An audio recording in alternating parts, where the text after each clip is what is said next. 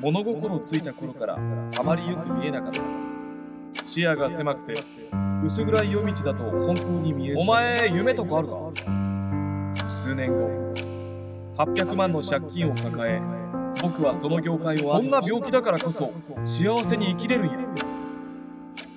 天つくばなんや矢がキラキラした生き方してもええんや。エンツクマンのやってきた人の目を見てインスピレーションで言葉を書く仕事。僕もやってみたいと視覚障害と共存しながら自分らしい人生を切り開いていくことはできる。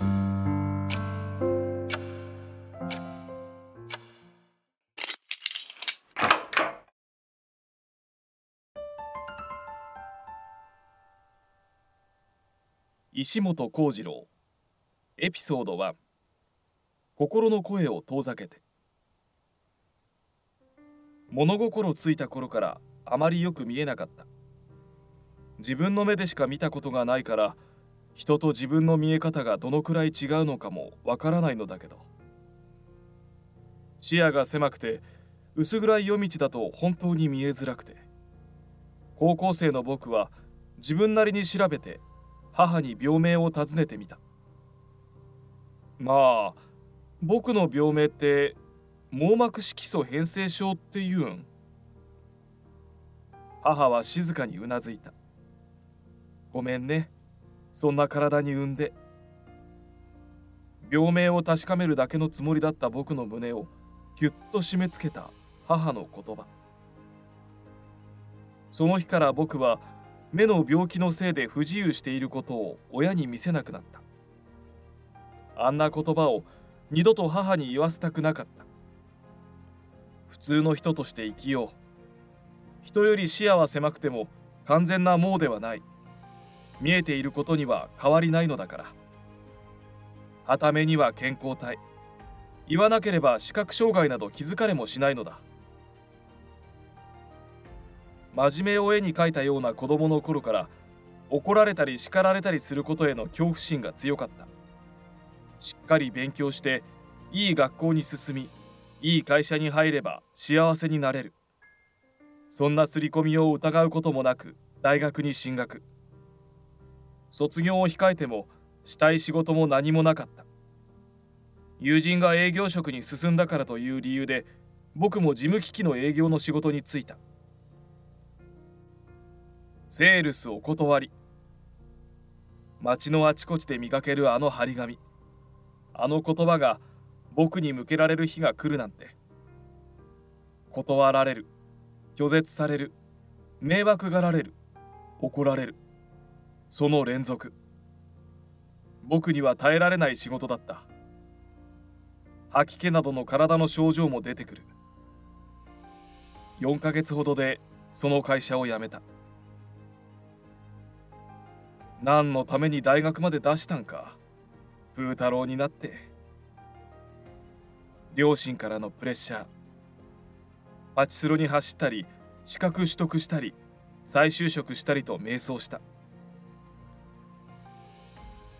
ある日昔の友人から電話を受けた「お前夢とかあるか?」そんなのないよ。権利収入という収入の得方資産の築き方を初めて知った。ネットワークビジネスへの勧誘だった。いい会社に入れば幸せになれる。そう言い聞かされてきた僕。収入が大きければ大きいほど叶えられることが増え幸せが大きくなるような気がしていた。会社員をしていては到底稼げない額でもプロセスをきちんと積み重ねれば稼げるようになる。そんなシステムに希望を見た。僕はその世界に足を踏み込んだ。人に商品を勧める仕事。一度挫折した営業の仕事だと気づかずに。数年後800万の借金を抱え僕はその業界を後にした。返済のために職を転々としながら僕は人に物を勧めることのできない自分を変えなければ何も変わらないのだと思った。自己啓発の本を読んだりセミナーに出たり自分を変えようと動いた。ダメな自分さえ変わればきっと幸せになれる。目の病気があるからこそ経験できる生き方があるはずだ。そう言われた時僕はその言葉を頭で受け止めた。せやこんな病気だからこそ幸せに生きれるんや。そう思える自分にならなければ永遠にこのままだ。こんな人生は嫌だ。こんな人生は変えたい。そう思える自分になるために思うべきことを僕は自分自身に言い聞かせ続けた。この病気があるからこそ幸せなんや。目が不自由やからこそ生きれる人生を生きてるんや。今何が食べたいのか。気づけばそんなことすらわからなくなっていた。あと一歩で楽になれるんやな。御堂筋線のホームに立ちそんなことを思いながらなんとか踏みとどまる。そんな日々だった。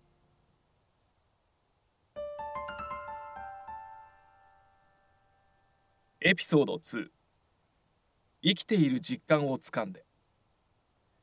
新規事業を立ち上げるから来てくれへんか。そんな時起業していた友人に声をかけられた。うつ寸前という診断さえ受けていた僕。新しい事業に関わることに夢や希望みたいなものを少しだけ思った。これを最後の職にしよう。心にそう近い入った会社は僕の入社直後にリーマンショックの波の直撃を受けて業績もガタガタに。もやもやしたものを抱えながら働いていた僕は社長である友人の紹介である社会活動家の名前を知った天竺マンなんやギャグか。メールマガジンを取ってみた天国を作るが活動名の由来だという。映画を作るために吉本を辞め NPO 法人を作ったりゴミ拾いをしたり路上に座り込んで言葉を書いたり。変な名前。経歴も突拍子もないし何考えてはるんやろ。いても立ってもいられなくなり彼の作った映画の上映会とトークライブに足を運んでみた。仮装しながらモンゴルの砂地に植林したりカヌーのような船で900キロの航海を成し遂げたりアフガニスタンの子供たちのために何百人もの日本人がマフラーを編んで届けたり。この世を天国にするためにという合言葉のもとど素人たちがいろいろなことに果敢に挑戦していくストーリー。そんな様を撮影した自主制作映画だった。そのストーリーそしてその上映会に集う人たちのキラキラした目に圧倒された。こんな生き方あるんや。ただ驚くばかりだった僕の心の奥に小さな小さな声が聞こえた。ずっと僕から遠ざかっていた。本当の僕の声。こんなキラキラした生き方してもええんや。会場のトイレに駆け込む。公共の男子トイレには大抵書いてある張り紙が僕の目に飛び込んできた。一歩前僕はゴミ拾いを始めた。一歩前へ踏み出すために。長時間拘束で通勤に2時間かかる会社。それでも駅から会社までの20分でゴミを拾うことくらいなら僕にもできる。初日はゴミ袋3つがパンパンになった。ものすごい量のゴミが落ちていたことにゴミを拾ってみて初めて気づいた。中でもタバコの吸い殻が多い。すると僕の横を自転車が通った。吸い殻をポイッと捨てて断られたり怒られたりすることへの恐怖心が人一倍の僕。天竺マンもノーよりイエスで社会を動かしてきた人だ。こういう人たちに捨てないでくださいという以外に何かアプローチできないだろうか。せやゴミ拾いしとる僕と友達になったらおっちゃんポイ捨てせえへんようになってくれるかも。その日から僕は挨拶をしながらゴミ拾いすることにした。蚊の鳴くような声で始めた挨拶も慣れてくれば気持ちよく声が出せるように。続けていると相手の方からいつも大きにと挨拶してくれる人。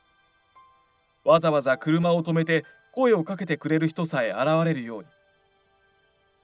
通勤途中のコンビニによればいつもゴミ拾うてくれるお兄ちゃんやなと言われコーヒーをおごってもらうことも。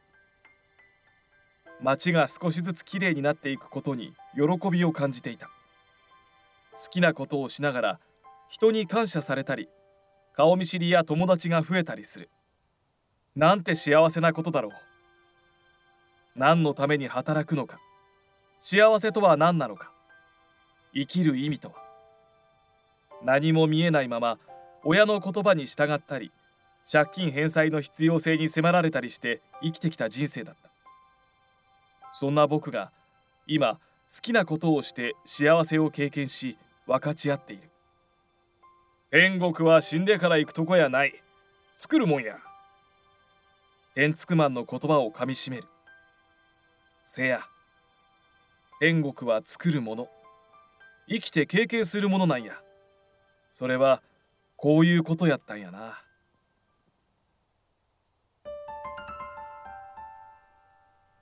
エピソード3自分の力を超えて。自分の感覚や心の声を無視していた頃他人の言う常識や理屈で生きていた頃には見えなかったもの。生きている実感ややりがいといったものをゴミ拾いを通して掴んでいった僕。もっと僕らしいことがしたい。僕の心は何を従っているだろう。心に尋ねるとその声が聞こえた。エンツクマンのやってきた。人の目を見てインスピレーションで言葉を書く仕事。僕もやってみたい。800万円の借金を抱えた経験がある意味支えになった。この先どんな挑戦をしてもあれより辛いことはそうそうないだろう。路上に座り込んで言葉を書くことは働きながらでもできるけれど腹をくくって取り組みたかった僕は会社を退職。してから気づいた。路上に座って言葉を。そんな人が見たらなんて思うやろ人目が気になる。知り合いに見られたら恥ずかしい。警察に注意されたり怖い人に絡まれたりしたら本当に怖い。初めのうちは敷物を広げて始めるまでに1時間以上もじもじしたり広げられないまま帰ったりしていた。けれどもそんな理由にいつまでも縮こまりたくなかった。せや一歩前へ進むんや。怖がりな僕はそれを逆手に取り怖い思いもせずに言葉を届ける方法を考えた。許可をもらって居酒屋さんの敷地を使わせてもらったりイベントに出店させてもらえるようにつてを頼ったり。路上詩人と名乗ってはいたもののなるべく路上に出さずに済むよう工夫しながらのスタートだった。とはいえペンツクマンのようなぶっ飛んだ人と同じことが本当に僕にもできるのか。緊張して言葉が出なかったら申し訳ない。心配性な僕はあなたの目を見てインスピレーションで言葉を書きます。と看板を出しながら心に響きそうな言葉を事前に10個考え暗記して店を広げた。たくさんの方に書かせてもらえた方が収入になる。けれども11人以上来られたら困る。書きたいけど書きたくないな。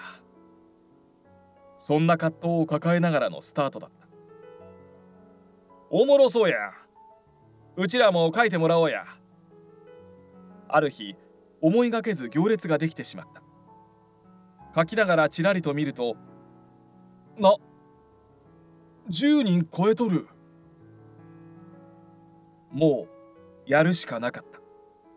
その日11人目のお客様と向かい合いじっと目を見つめる。緊張を抑えるため普段より深く深呼吸した。あその目が書くべき言葉を教えてくれた。自分でも驚くほど躊躇なくスラスラと筆を滑らせ書き上げた言葉を朗読する。次の方にも。その次の方にも。その日僕は33人もの方に言葉を書かせていただいた。言葉が出てこず困ることはなかった。そして半数以上の方が涙を流してお礼を言ってくださった。天竺マンにはできても僕にはでけへんかも。そんな風に自分を縛っていたのは自分自身だった。そもそも言葉を自分で考える。自分で出すという姿勢こそが自分を制限していたのだ。違う。自分の力で書くんじゃない。自分も相手も超えた何かに委ねた時自力では到底考えられない力が働き必要な言葉が湧いてくる。エンツクマンはそれをしていただけなのだ。その委ねることは僕にも誰にでもできること。その後言葉に困ることは一切なかった。企業からの依頼をいただいたり全国ツアーをしたりと活動が広がっていった。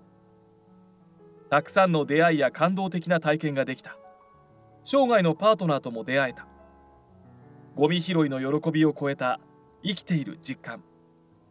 魂を輝かせる日々。せや僕はこうやって生きたかったんや。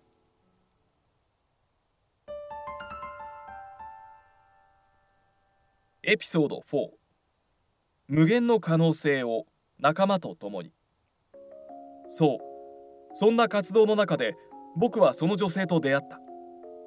英語もできないのに音楽留学をし自分の感性を信じて挑戦してきた彼女。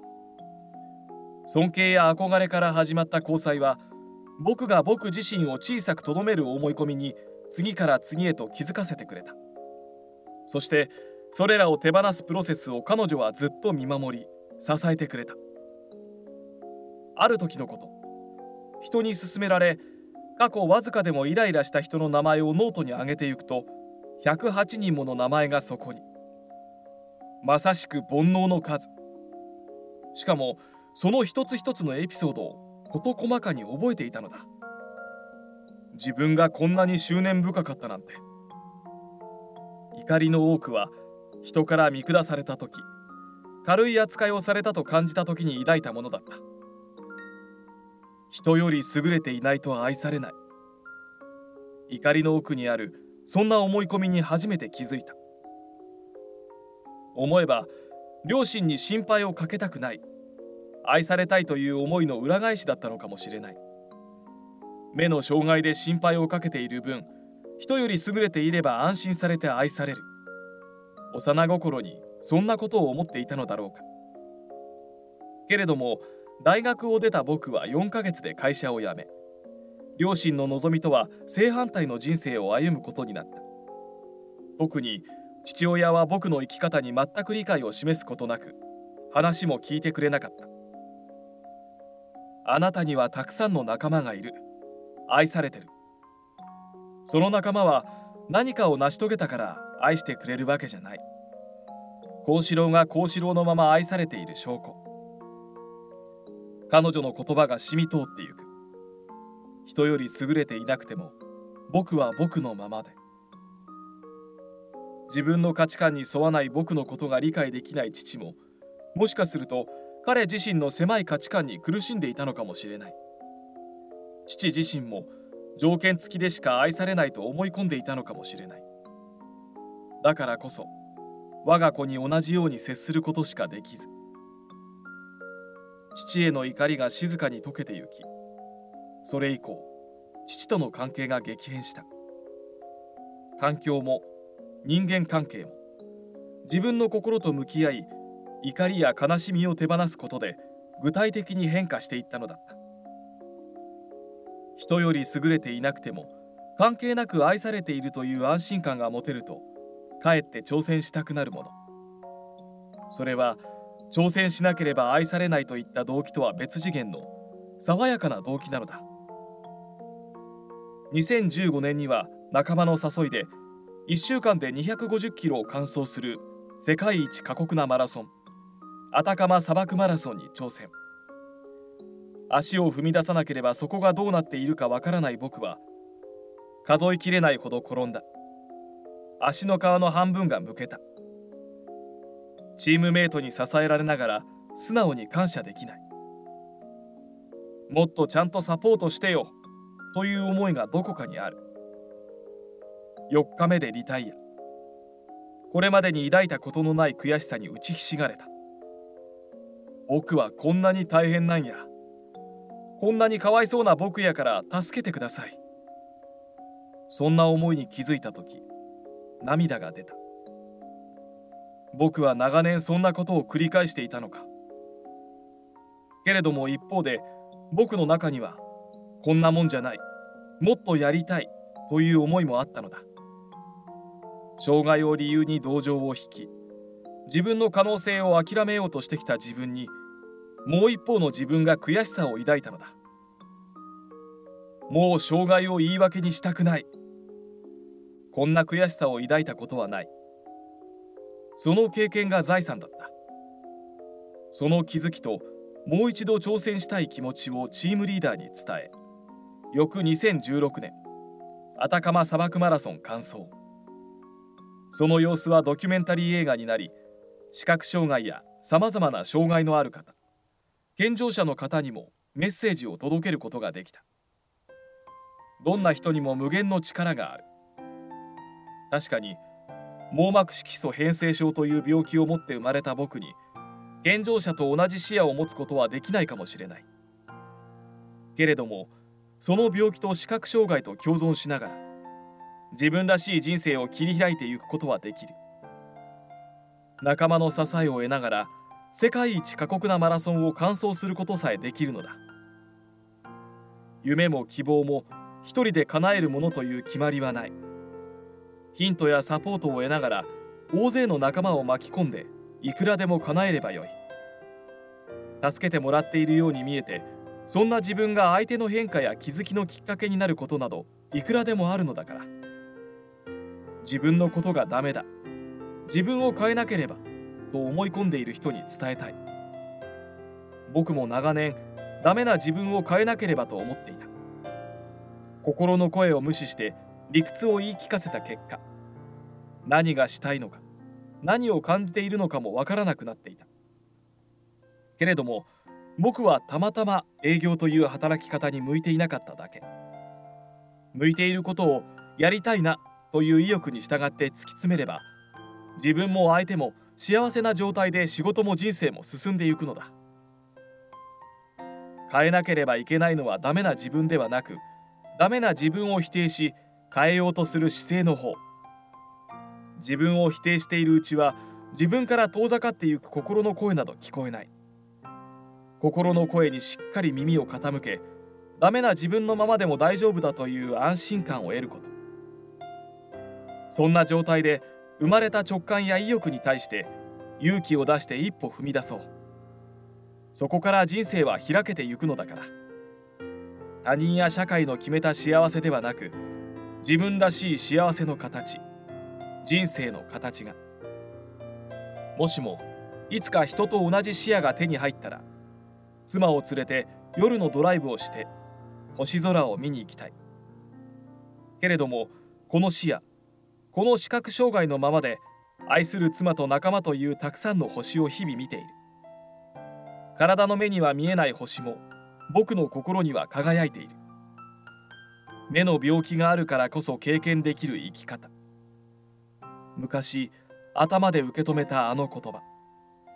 今の僕には腹の底からうなずける言葉になっている。あなたにとってもそんな日が必ず来ると信じている。僕の掴んだキーページがあなたの勇気になりますように。